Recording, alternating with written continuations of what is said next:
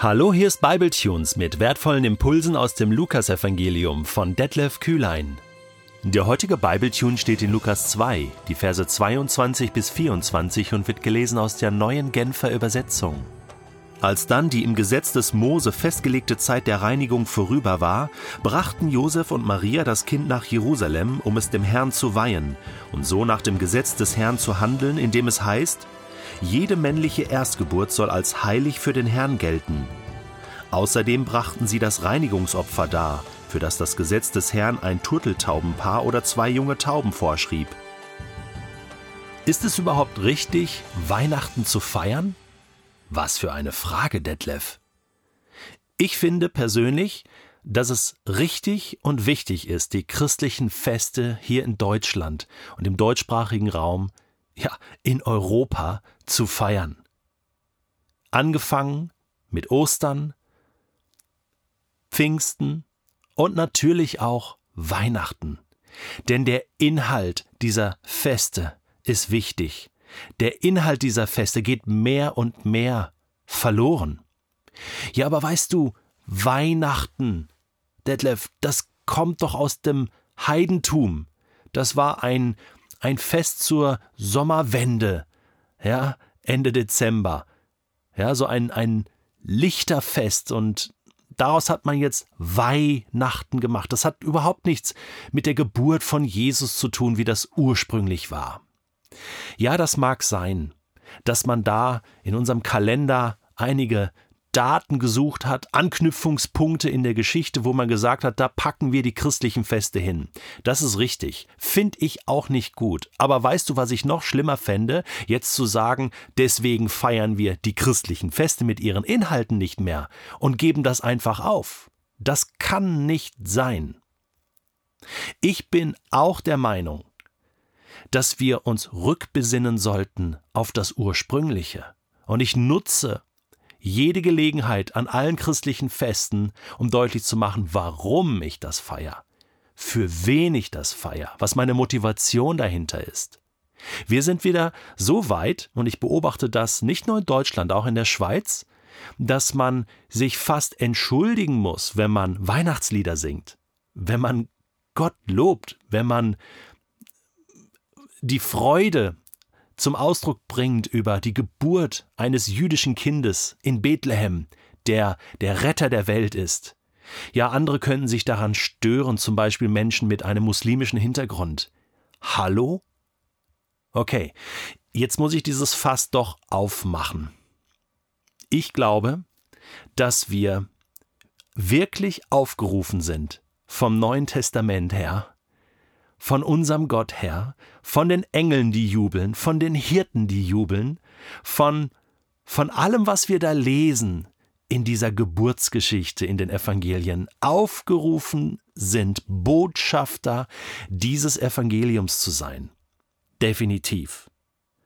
Es gab mal eine Zeit in Deutschland, in den 30er Jahren, der ein oder andere erinnert sich vielleicht noch, viele kennen es nur aus Büchern, da haben Politiker in diesem Land Adolf Hitler und sein NS-Regime bestimmt, was Kirche glauben soll, was Kirche noch darf und nicht.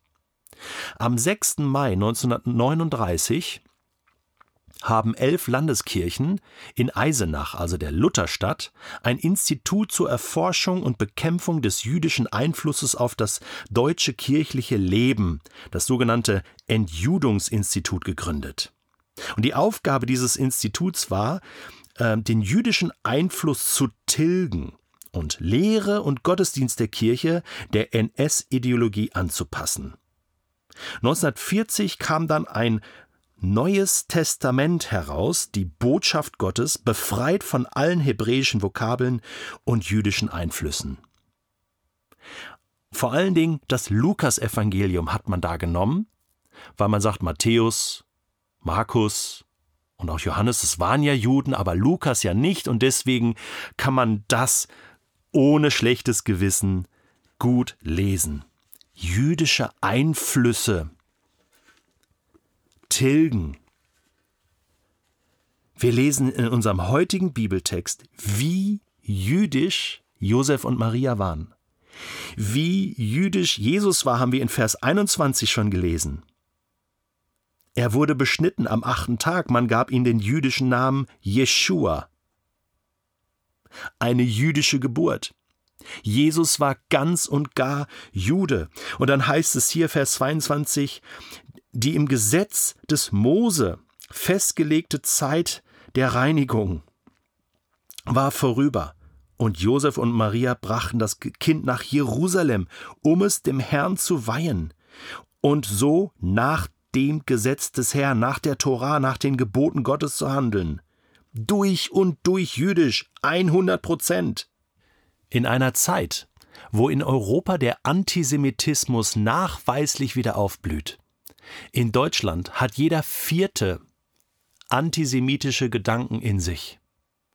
Wo das wieder passiert, bin ich dafür, dass wir nicht einfach Weihnachten mit einem christlichen Anstrich feiern, sondern herausstellen, dass wir ein jüdisches Geburtsfest feiern, welches wir Weihnachten nennen, aber klar machen, dass wir verbunden sind mit dem Alten Testament, mit dem Judentum, mit Israel und vor allem mit Jesus dem Juden.